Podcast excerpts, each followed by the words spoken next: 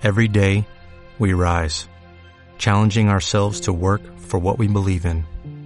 At U.S. Border Patrol, protecting our borders is more than a job, it's a calling. Agents answer the call, working together to keep our country and communities safe. If you're ready for a new mission, join U.S. Border Patrol and go beyond. Learn more at cbp.gov/careers. ido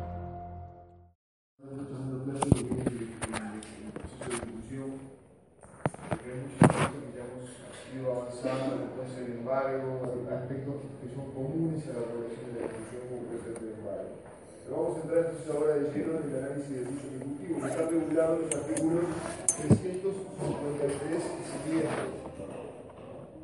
La estructura o el trámite ya la conocen porque es la misma que el proceso monitorio. El ejecutivo es un proceso monitorio, es una de las especies del proceso monitorio. Para que se hagan una idea, tenemos dentro de los monitores por un lado y otro proceso monitorio que empieza su regulación en el artículo 362 y siguientes, es decir, proceso de entrega de la cosa y otros procesos monitorios. Pero el principal es el ejecutivo. Un punto que es importante también que ustedes lo tengan presente y eviten confusiones es que el ejecutivo no hay que confundirlo con el proceso de ejecución, son dos cosas distintas es una confusión que a veces por los términos o por la similitud del procedimiento pueden tener, pero hay que evitarlas, porque son cosas distintas y sí, pues cosa importante es distinguir una cosa es la ejecución, otra cosa es el proceso ejecutivo. Bueno, en el proceso ejecutivo, ¿cuáles serían los presupuestos para poder tramitar un proceso ejecutivo? Para que una pretensión tramite por el proceso ejecutivo. ¿Qué se requiere para eso? Hay un presupuesto que es básico. El título. La existencia del título ejecutivo es el presupuesto básico del proceso ejecutivo. ¿no? Ahora vamos a ver en qué consiste el título ejecutivo, pero está regulado en el artículo 353. Ese es el presupuesto principal, título ejecutivo. Que también tenemos que tener cuidado, no confundamos título ejecutivo con título de ejecución, ¿no? que son cosas distintas. El título de ejecución, que ya lo vimos, es el que daba lugar a un proceso de ejecución. ¿Se acuerdan cuál era el típico título de ejecución? ¿Se recuerdan? Una sentencia de condena, pasar autoridad de cosa jugada, el título de ejecución. Los títulos ejecutivos dan lugar entonces a un proceso ejecutivo. Ahora vamos a ver en qué consiste entonces el título ejecutivo. Y a su vez veremos o analizaremos si existen otros presupuestos. En principio, en principio creo que el título ejecutivo es el presupuesto central, podríamos incluso decir, es el único presupuesto en el sentido del presupuesto especial. Después el presupuesto general es de cualquier prevención, pero la existencia del título ejecutivo es el presupuesto que vamos a estar considerando ahora. ¿no? Para poder ir entonces al trámite del ejecutivo tenemos que tener un título ejecutivo. Y ahí vamos a analizar el artículo 353. Creo que dice que procede el proceso ejecutivo cuando se promueve en virtud de alguno de los siguientes títulos, siempre que de ellos surja la obligación de pagar cantidad de dinero líquido o fácilmente liquidable y exigible. Ese es un concepto también central que seguramente ustedes eh, digamos, tendrán presente al ver esto alguna similitud lo que ya vimos, ¿de acuerdo? Para el proceso de ejecución cuando hablamos del título de ejecución para la vida aprenda. Bueno, hay términos similares, pero los títulos no son los mismos, ¿no? Bien, entonces, la noción de título quizás no hace falta reiterarla demasiado, el título está conceptual.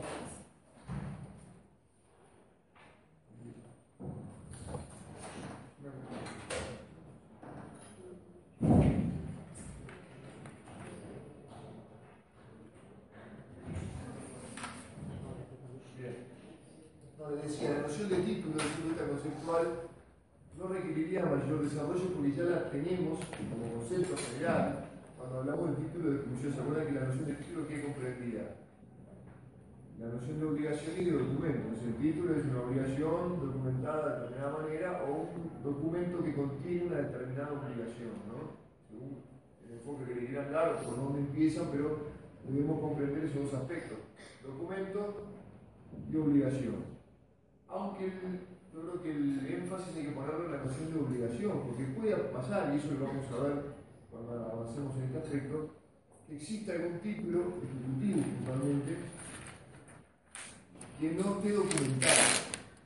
¿Se acuerdan de la clase anterior, cuando vieron, cuando vieron el tema del monitorio, monitorio simple, monitorio puro, monitorio documentario? Bueno, en general, el proceso monitorio del Ejecutivo es una especie requiere de un documento que contenga una determinada obligación, ya vimos, obligación de pagar cantidad de dinero líquida o fácilmente liquidable y exigible. Pero puede ocurrir, y hay alguna hipótesis muy puntual en la cual tengamos un título ejecutivo que no esté documentado, que no conste en un documento.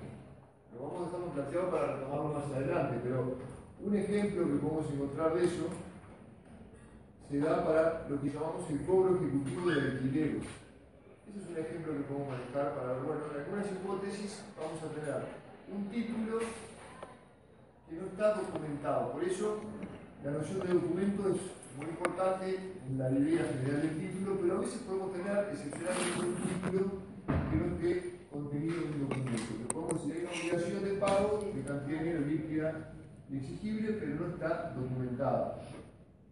Repito, eso es muy excepcional y lo podemos encontrar básicamente en la hipótesis de un cobro ejecutivo de alquiler cuando el arrendamiento, cuando el contrato de arrendamiento haya sido consensual, no documentado, ¿entiendes? O sea, en arrendamientos urbanos puede llegar a ocurrir, no pasa eso en los rurales, documentar, escribir, que este, tengamos un arrendamiento, un contrato de arrendamiento urbano, este, que no se haya establecido por escrito, que no sea consensual, verbal, y que dé lugar, frente al atraso del arrendatario, a un juicio ejecutivo para el cobro de alquileres en el cual el título no está en un documento. Yo no tengo un documento que diga cuál es el precio de alquiler, digamos, entonces voy a tener que promover una intimación y este, ahí vamos a hablar luego, bueno, si en definitiva este, la intimación o ha sostenido alguno en el fondo también siendo el título, yo creo que no. Ahí tenemos un título ejecutivo que no está documentado, excepcionalmente puede ocurrir eso. Pero a eso ahora vamos a, vamos a volver. Entonces repito, para ir otra vez al artículo 353, para que tengamos un título ejecutivo entonces tiene que surgir, en principio, salvo esas excepciones que se recién, de algunos de los documentos que están en el 353 o en otras leyes, que también puedan consagrar ese carácter del título ejecutivo, y que de ese documento resulte una obligación de pagar una cantidad de dinero líquida o fácilmente liquidable y exigible. Esa sería entonces la noción básicamente del título ejecutivo. El contenido de la obligación debe ser esa, obligación de pago de cantidad de dinero líquida y exigible. Y la noción de liquidez y de exigibilidad ya la tienen lo que vimos en su momento en el título de ejecución, ¿se acuerdan? Una obligación líquida y era aquella en la cual estaba determinada o era fácilmente determinable su cuantía, ¿no?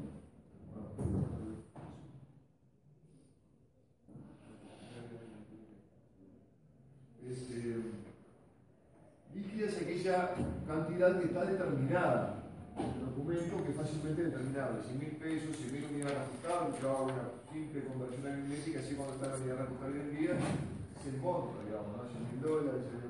Son números cantidades líquidas o fácilmente liquidables. Y luego, la concepto de exigibilidad, ¿en qué consistía una obligación sea líquida? Que la obligación se sujetaría a plazo y a condición. Si, si estaba sujeta a plazo, que el plazo se haya cumplido. O haya vencido. Si estaba sujeta a condición, que no se haya cumplido esa condición. Ahí entonces ya tengo la noción de una obligación de pago de cantidad exigible. Bien. Y con esas aclaraciones que de algún modo remiten a cuestiones que ya hemos visto, por eso vamos rápido en este punto, porque los conceptos teóricos los podemos trasladar de lo que ya conocen ustedes para el proceso de con lo cual ahora lo que tenemos que ver son las particularidades de estos títulos, ¿no? De los documentos que vamos a mencionar ahora siempre recuerdo lo mismo, el documento debe surgir una obligación de pagar cantidad de dinero líquida, posiblemente liquidable y exigible. Y tengan en cuenta también en relación a eso un punto que se conecta con lo que ya vieron en la clase anterior, el artículo 352 cuando este, establece en su inciso primero que en todos los casos para promover, el 352 está en la parte general de los procesos monitorios, se aplica a todos los monitorios, incluido el ejecutivo, que es una de sus especies. ¿no? Y este 352.1 dice que en todos los casos para promover la demanda se requerirá documento auténtico o autenticado notarial o judicialmente en la etapa preliminar respectiva. Con lo cual, en principio, este, porque no, vamos a ir leyendo un poquito más esto, pero les consulto para no reiterar aspectos que por ahí ya se vieron. El tema en sí del título, creo que yo me parece mandar a la de estructura de monitorio, pero el título iba ahora, no está. Les repito un poco lo que estaba viendo en el artículo 352. En principio, entonces se requiere, como criterio general, siempre siendo la noción de título del 352, un documento auténtico autenticado notarial o judicialmente en la etapa preliminar respectiva.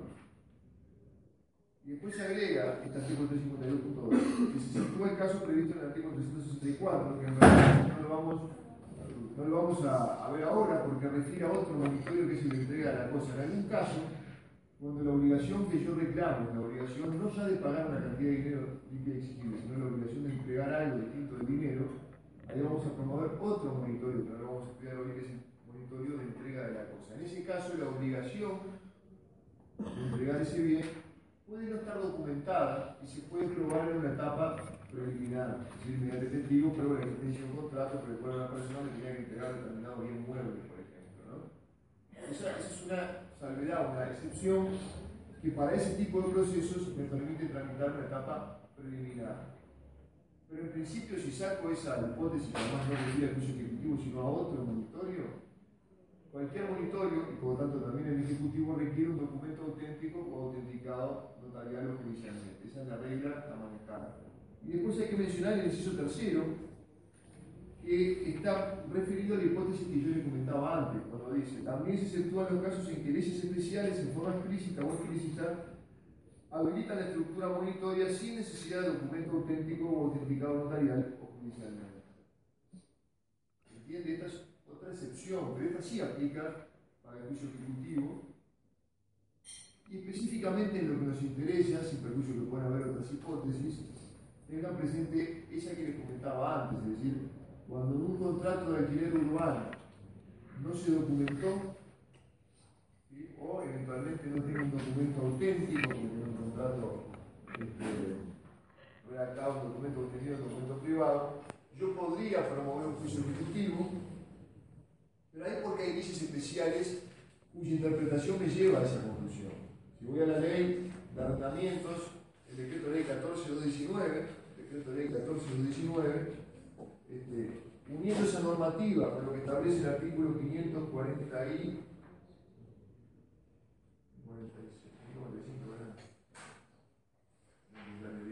Al final del código tiene un artículo sobre vigencia de otras disposiciones y el artículo 546, que habla de leyes y desalojos, mantiene en vigencia todas las disposiciones de la ley de arrendamientos urbanos y rurales, entre ellas la que mencionaba, el decreto ley 1419, con las modificaciones que establecen los seminarios siguientes. Y entre ellos este, establece, por ejemplo, eh, en el artículo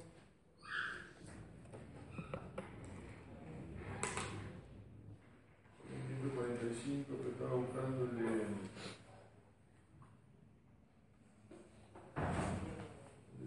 ejecutivo.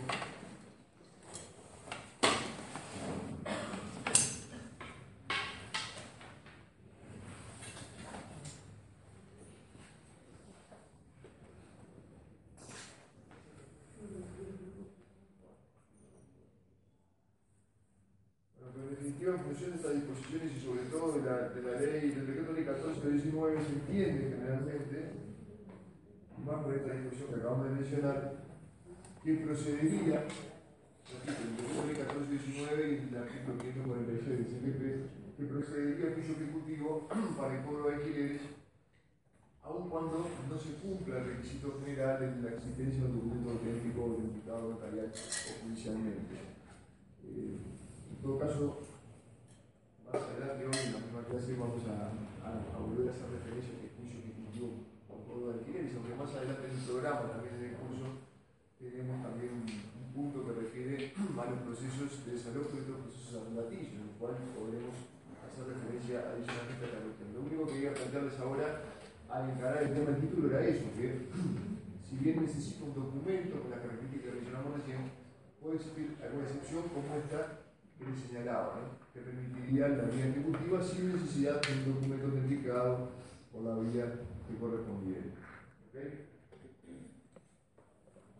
En esos supuestos, para que retengan un poco de hipótesis, un sujeto se presenta después diciendo, mire, este, soy este, arrendador de un determinado bien, el arrendatario me deuda determinadas cuotas, el precio de alquiler era este, que lo determina. Este, antes de eso debió haber hecho una intimación que también es judicial, por eso esto se conecta con un trámite que vamos a ver más adelante, pero la intimación de pago en esos casos tiene que ser, en el, desalojo, el proceso de arrendamiento tiene que ser por vía judicial. Entonces, allí tendría por lo menos una intimación que se supone que no fue contestada, no hubo ninguna respuesta del deudor, y se presenta una demanda ejecutiva, ¿no? sin tener un documento con los términos que venimos a referir recientemente. La particularidad que podemos mencionar para esa hipótesis concreta. Pero volvamos a la regla general que requiere la presentación de un documento. Entonces vamos a ir viendo ahora sí ya el detalle de los títulos en el artículo 353. Empezamos obviamente con el primer numeral, transacción no aprobada judicialmente. Obviamente siempre conecten esto con lo que dice al principio el artículo. ¿no?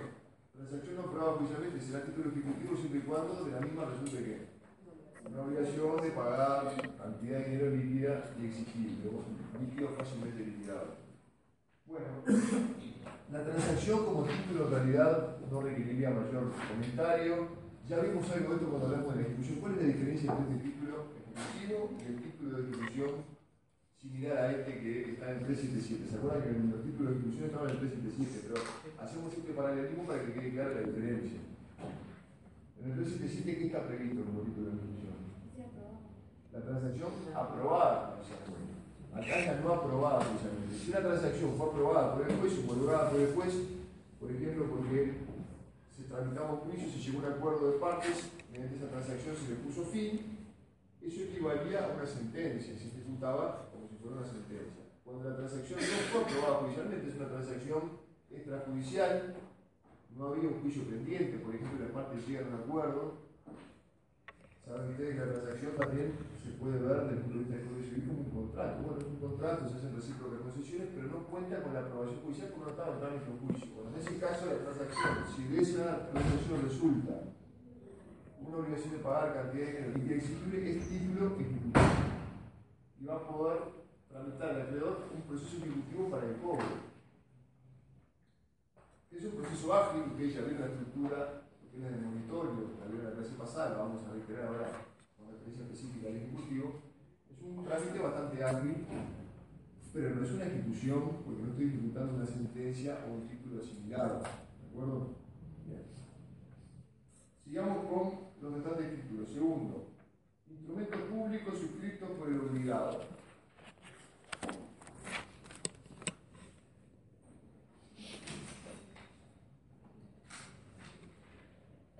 Esto la ley 1990 hubo una modificación. Antes decía instrumento público simplemente, ¿no? Ahora es instrumento público si se le agrega suscrito por el obligado. ¿En qué aspecto incidirá esa modificación? Es decir, no sé si han visto, eso lo mencionaba antes la reforma comentario, todas las cuestiones, o la cuestión interpretativa que se planteaba en relación a este título que se denomina como instrumento público en el artículo 353.2 ustedes quieren, empezamos ¿Qué es un instrumento público?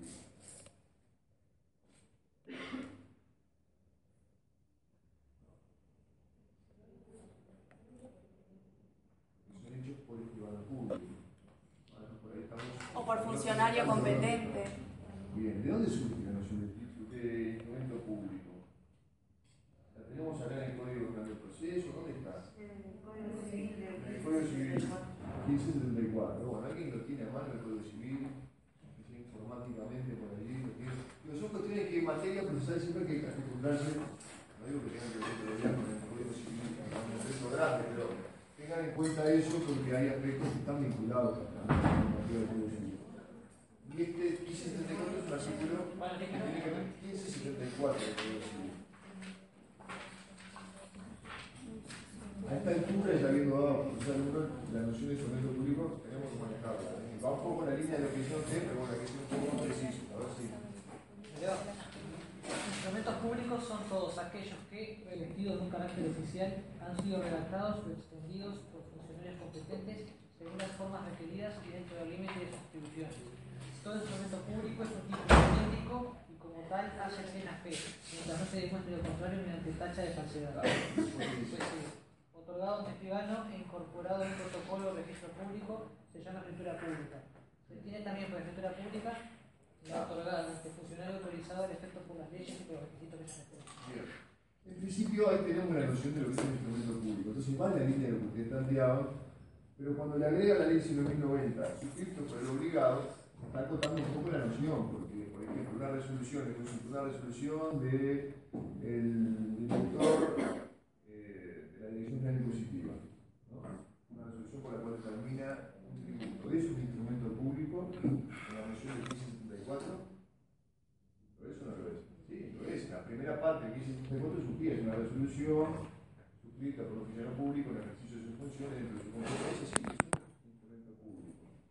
Pero esa resolución por la cual se establece un determinado deudo tributario para ir a se concreta, ¿no? ¿Está suscrito por el obligado? No. Entonces, si, si bien estamos en un instrumento público, no sería, no entraría dentro de esta categoría de título ejecutivo porque no está suscrito por el obligado. Ahora, yo les digo